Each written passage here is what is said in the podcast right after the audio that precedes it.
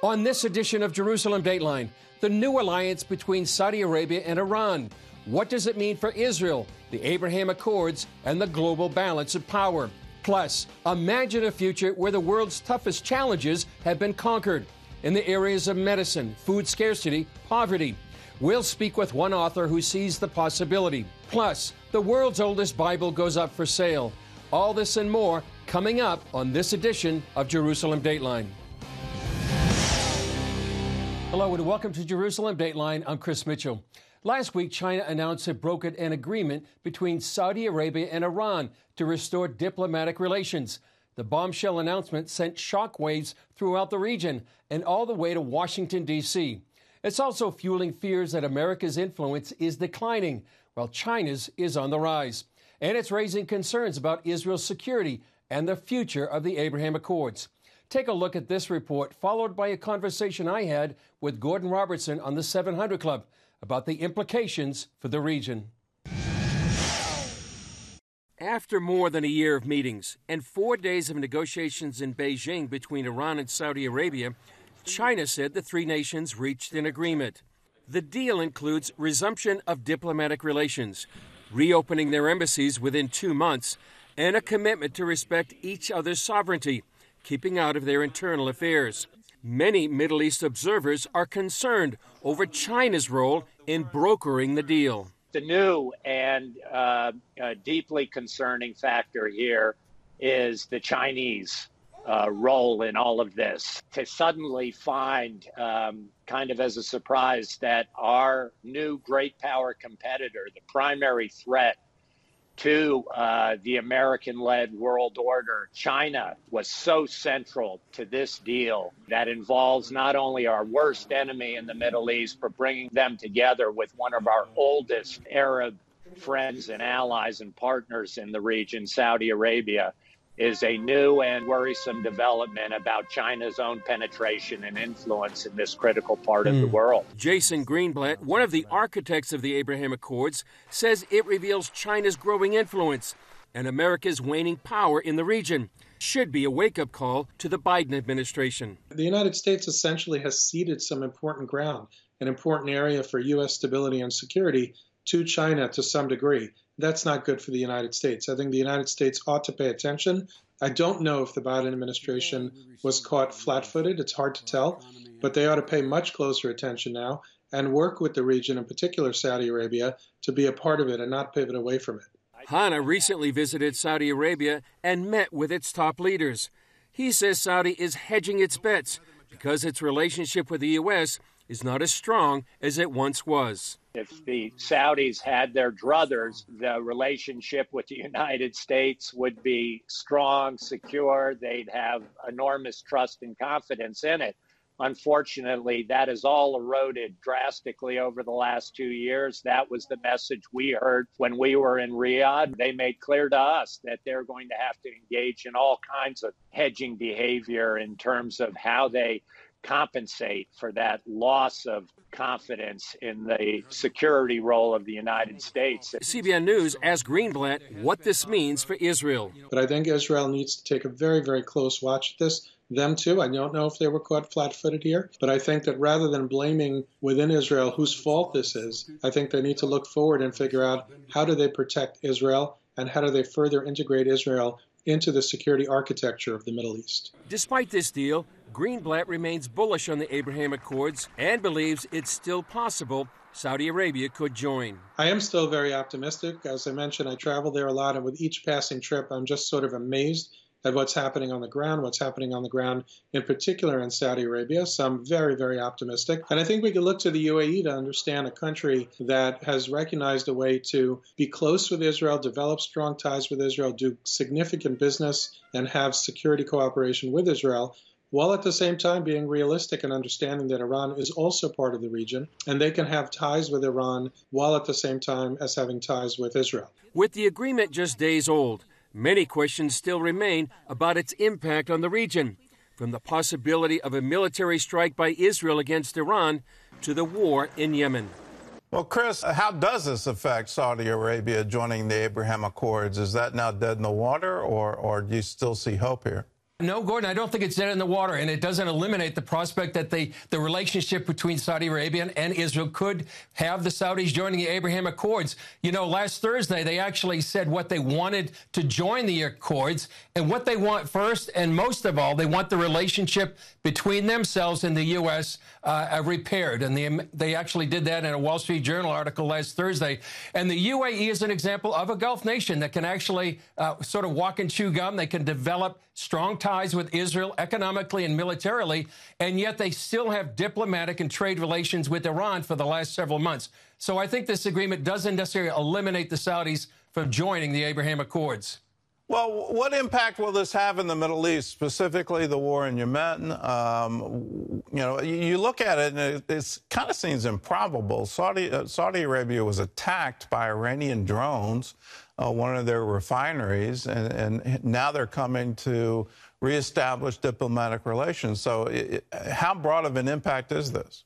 Well, in terms of the, the war in uh, Yemen, Gordon, it's been going on for years, and it's right now been paused for about a year. Iran has said earlier, actually even today, that this agreement will bring about a political solution uh, and settlement in uh, Yemen. But however, that means the world is really going to be, be, depending on the Iranian Revolutionary Guard Corps to keep those commitments. And will Iran cooperate by restraining the Houthis? As you mentioned, uh, you know they've they've sent uh, missiles to not only Saudi Arabia but to the UAE as well. So uh, will Iran be able to restrain their proxy there in Yemen? Remains to be seen.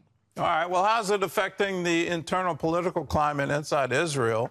Uh, it looked like there was hope for Saudi Arabia to normalize relationships with Israel, uh, create a block against Iran, and, and is that is that a problem now for Israel? Well, politically inside uh, uh, uh, Israel right now, Gordon, is really white hot politically. There have been demonstrations for weeks about the judicial reform. Uh, really, one of the most contentious times in Israel's history that I can remember. Uh, when the announcement came out, there was uh, con- condemnation by all of Netanyahu's opponents Yair Lapid, Naftali Bennett, Benny Gantz. On the other hand, there's been no comment by the foreign ministry and no comment by uh, Prime Minister Netanyahu. And uh, there's a larger question here uh, as well, Gordon. I think does this preclude I- Israel from uh, launching a military strike against Iran's uh, nuclear facilities? I think the answer is no. I think uh, Prime Minister Netanyahu and Israel really feel that they will not be restrained by any agreement if they feel that the Iranian nuclear program constitute an existential threat to the Jewish state. All right, Chris. Well, thank you for your insight. Recently, CBN News producer Myra Yazdari was asked to speak at the UN Commission on the Status of Women and on the subject of violence against women journalists in Iran. Myra fled Iran in 2012 and has reported on events in her native country for CBN News and CBN Farsi. Take a look at what she said at this prestigious event. I want to draw the attention of organizations and bodies that work for freedom of press, freedom of expression, to anonymous citizen journalists, those who have reported the most authentic news by risking their lives to make their cry for freedom heard in the massacre of November 2018, when the government shut down the internet for three days and murdered more than 1,500 innocents, these very citizen journalists put their lives in their hands, made up for the lack of independent media, and warned the world about the massive murder and repression. From the first day of the formation of the Islamic regime in Iran, information has been taken hostage. Media has been used as a government propaganda tool from encouraging nine year old girls to get married to broadcasting forced confessions to frighten society. Shockingly, the Biden administration waived sanctions on Iran's state run news arm last month. Even while the regime uses the outlet to distort and underreport its murder of dissidents and fuel sham trials against protesters. Myra went on to recommend actions we can all take to support Iranians seeking freedom. She said we should educate local and national policymakers about ongoing events and issues regarding Iran. And she also urged Americans to call their U.S. representatives to, to support the Mahsa Amini Act. That's a bipartisan sanction bill written in response to the killing of Amini and the crackdown on protesters by the Iranian regime. Coming up, have you ever wondered what the future will look like? Author Avi Jorisch says it will bring breakthroughs on many fronts that the world desperately needs. Now, for a limited time, you can get five of CBN's critically acclaimed documentaries. Experience the rebirth of the modern state of Israel. The historic bonds between the Jewish people and the land of Israel cannot be broken. Relive the battle for Jerusalem in the Six Day War. Jerusalem is yours forever. Discover how Israeli volunteers are changing the world. When people need us, we volunteer and we come and help. Explore the world of Israeli technological innovation. We're people of dreams. God gives us dreams. And that's really the roots, I think, of, of, much of our innovation. And understand the biggest land dispute in history. Many Palestinian Arabs claim that the Jews stole Arab land. But is that the real story? This exclusive Israel DVD collection can be yours for a gift of $29.99 or more. Call now or go online to get your Israel DVD bundle, which includes streaming access. Download the CBN News app 24 7 news from a Christian perspective at home or on the road. One place for all of your news. Breaking news alerts. Set daily prayer goals and pray for news stories.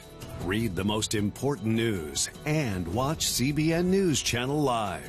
CBN News, because truth matters. Go to CBNNewsApp.com to get the app today. This Easter, spend time reflecting on Jesus' final week. In CBN's free devotional, The Hope for Redemption, you'll follow his path to Jerusalem, observe his last Passover meal, gain insight to his agony at Gethsemane, witness his crucifixion, and encounter the empty tomb. This Easter, realize afresh that he is risen. Get your free copy today. Call 1-800-700-7000 or go to cbn.com slash Easter Devotion. The world today faces enormous challenges, especially in planning for life and survival in the future. They include finding solutions in the field of energy, the lack of safe water, food shortages, and how to respond to natural disasters. Best selling author Avi Jorisch writes about the importance of innovations as companies and countries seek to make the world a better place. Turkey's recent earthquakes serve as a tragic reminder of their widespread devastation. Much of the world's major population centers lie in fault lines. Following one major earthquake, an enterprising architect in Japan came up with a solution to house the multitudes of displaced people with temporary shelters, like these made often with recycled paper tubing. That's just one example of how innovators can take unique approaches to find solutions, provide alternatives, and discover breakthroughs for certain problems. Avi Jorisch, author of the best selling Thou Shalt Innovate How Israeli Ingenuity Repairs the World, explored how Israeli innovators feel compelled to make the world better, from medicine to agriculture.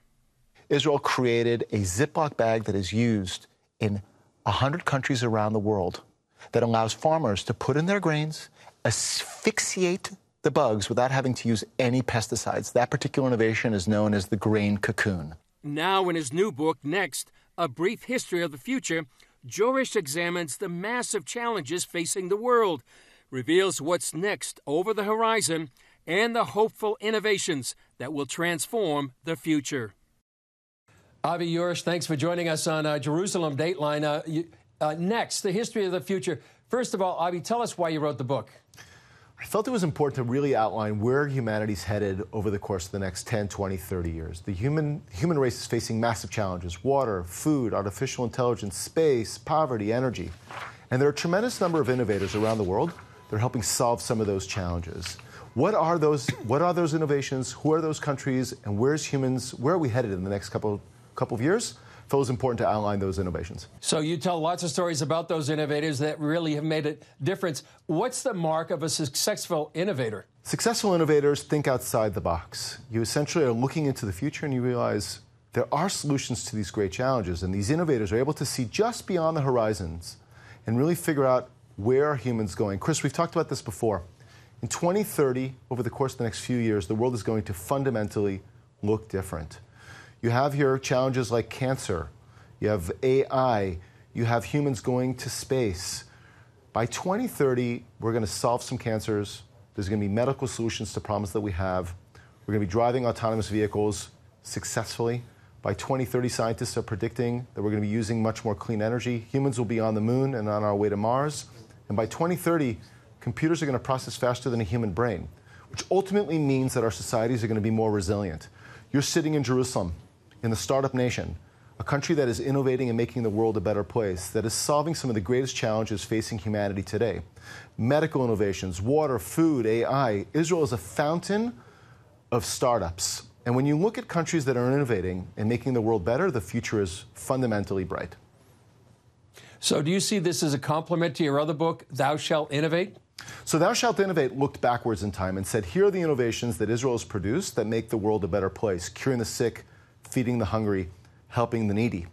Next looks into the future and takes a much more global view and says, here are the challenges that we are facing in the decades ahead, and here are the, chal- here are the challenges and the countries that are innovating solutions. I always say the future is already here. It's just not evenly distributed. And when you look at countries like Holland, Japan, Estonia, Israel, you get a sneak peek into where humanity is actually headed and the challenges that we are fundamentally going to solve. For the first time in mm human history, given all the technology that we have, we have the ability to really fundamentally create a better future for our children and our children's children in making the world a better place. What's the most pressing problems in your mind, and what do innovators need to pay attention to right now? So I would say we have a few here. In the years ahead, we have food, water, disaster resilience, and e governments. I would say are the biggest challenges facing humans today. And you look at a country like Israel, food and water making great strides. Japan, a country that experiences several hundred earthquakes a year. We just saw a massive earthquake taking place in Turkey and Syria. Those countries would be wise to look at what are taking place in places like Japan. Estonia has cracked the code on e governments and essentially allowing their country to operate in the cloud. That is leading the way for where countries are going to head in the future and ultimately forcing us to create much more resilient societies. Uh, Avi, two final questions. First of all, is there a dark side to some of these innovations? And when people get your book and read it, what do you want them to take away? So, certainly, I would say innovation and technology is value neutral. It could be used for good and it could be used for bad. And we've seen innovations that are fundamentally used for bad and for good. And so certainly there's a dark side, but I would say we as humans are the ones to, to really dictate where we're going. Readers of Next, Shimon Peres, the late president of Israel, would always say his greatest mistake in life was not dreaming, but not dreaming big enough. And I would fundamentally, if I had my way, would encourage readers to really open their mind and think about we've been granted this great privilege and this obligation to make the world a better place. In this book, next, you get a sneak preview into where we're headed in the decades ahead. By the end of this century, we will experience 20,000 years of human change. Now, to put that in perspective, we've only had 4,000 years of recorded history. We're going to experience 20,000 years of human change in the decades ahead by the end of the century. And so, when you have that sneak peek, it's massive power. What are each of us going to do to fundamentally alter the course of human events and make it a better place. We have this great privilege and obligation to cure the sick, feed the hungry, help the needy, and I would encourage you to really take that power and move, propel humanity forward. Well, that's all part of Tikkun Olam, making the world a better place, uh, the Jewish concept. So, Avi Jorisch, thanks for joining us. Thanks so much, Chris. Up next, in the areas of Turkey devastated by earthquakes, the slow process of healing and rebuilding continues with Operation Blessing staying on location to support the survivors.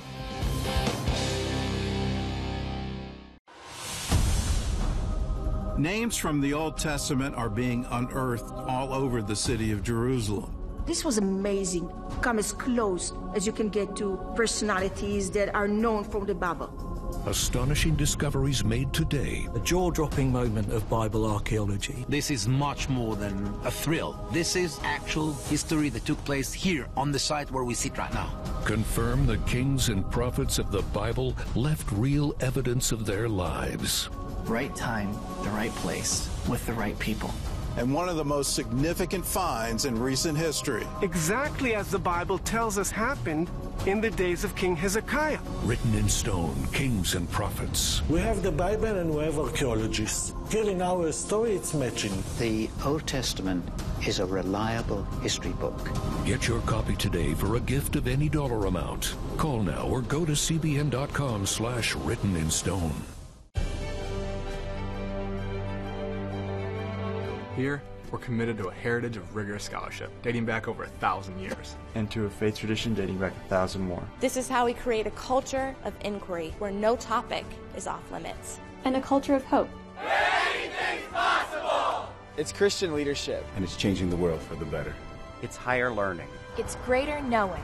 It's what makes us whole. It's what makes us regent. What is this? That is a gold nugget.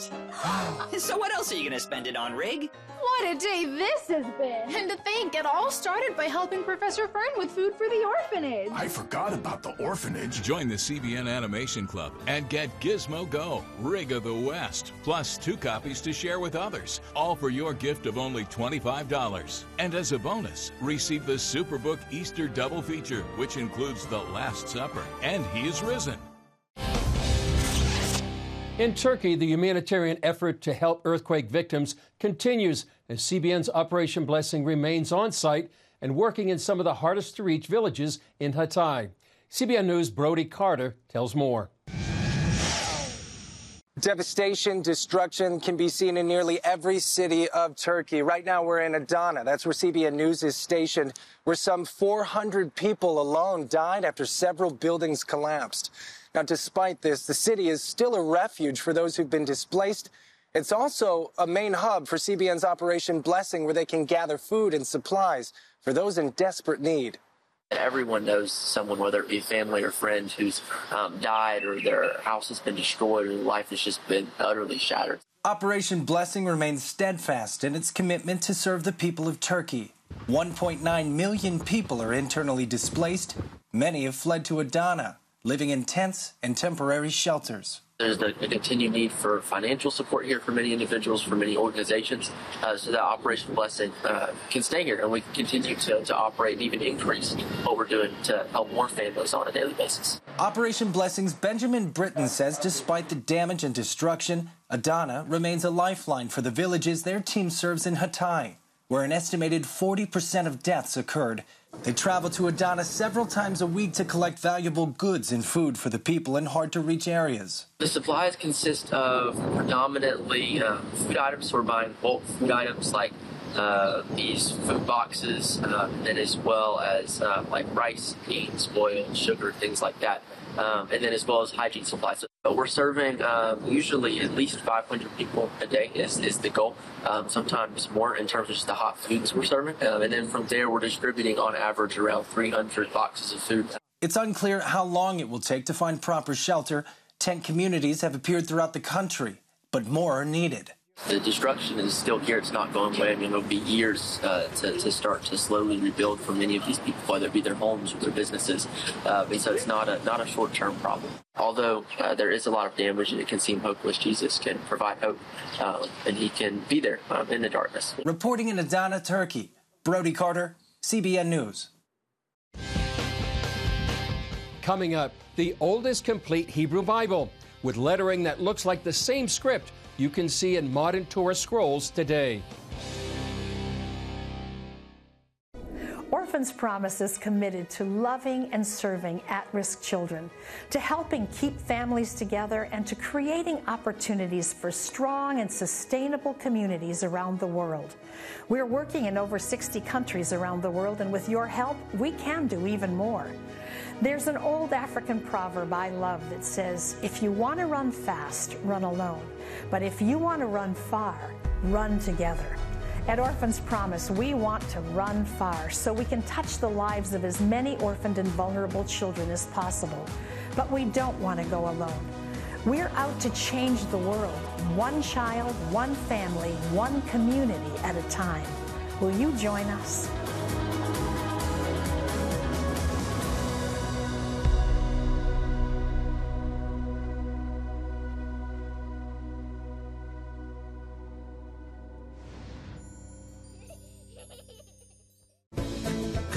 To the sounds of Southern Gospel from CBN Radio. You'll enjoy a rich Southern blend of bluegrass, classic gospel, and Southern gospel favorites like the Gaithers, the Crabb Family, and bluegrass sounds like Mountain Faith. So make yourself at home with the all new CBN Southern Gospel. Now available at CBNRadio.com.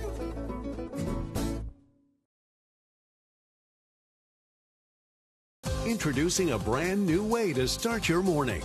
Get your daily quick start from CBN News. A quick read on the important news of the day delivered right to your inbox. Stay current on breaking news, politics, and entertainment.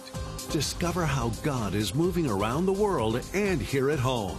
Plus, get exclusive stories and daily scripture encouragement just for you. Stay informed. Go to quickstart.news and subscribe today.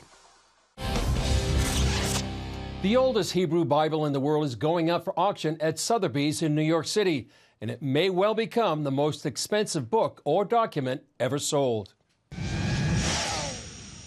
Known as the Codex Sassoon, this is the world's most complete ancient Hebrew Bible. What you see behind you is a Bible written over a millennia ago, around the year 900, in the land of Israel or Syria. Before this, portions of the Bible had only appeared in Dead Sea Scrolls. And after the Dead Sea Scrolls, after that period, which ended around the first, second century of the Common Era, there are no book forms of the Bible, there's no biblical text until the year 900, the late 9th, early 10th century, when this Bible was written. A scribe wrote out the Hebrew text on some 400 pages of parchment, and the book weighs 26 pounds. Scholars have researched this Bible, and it's very, very close, almost exactly what we have today. And in fact, it's written in the same square Hebrew script that Torah scrolls are written in, and that's been used for hundreds of years. If you can read Hebrew script, you can actually read this Bible very easily. It disappeared for 600 years, resurfacing in 1829 when a British man named David Sassoon bought it for 350 pounds. His heirs sold it for $320,000 in 1978, and it was then sold again for more than $3 million in 1989. Sotheby's auction house expects it to go for 30 to 50 million dollars when it's auctioned in May. The Codex Sassoon Bible is headed for a mini world tour before its auction in May. It will go on display in Tel Aviv next week and travel on to London, Los Angeles, New York City, and Dallas. Well, that's all for this edition of Jerusalem Dateline. But before we sign off, don't forget this is the week of St. Patrick's Day. If you'd like to take a look at CBN's film, I Am Patrick, go to iampatrick.com and see how you can access the streaming link to this remarkable film. And as they say in Ireland, Ayan Bagora, which means faith and by God. Well, thanks for joining us. Remember, you can follow us on Facebook, Twitter, Instagram, and YouTube. And you can also access CBN content through our CBN News and other CBN apps. And don't forget to sign up for our email blast so you can continue to receive all of our exciting CBN content. I'm Chris Mitchell. We'll see you next time on Jerusalem Dateline.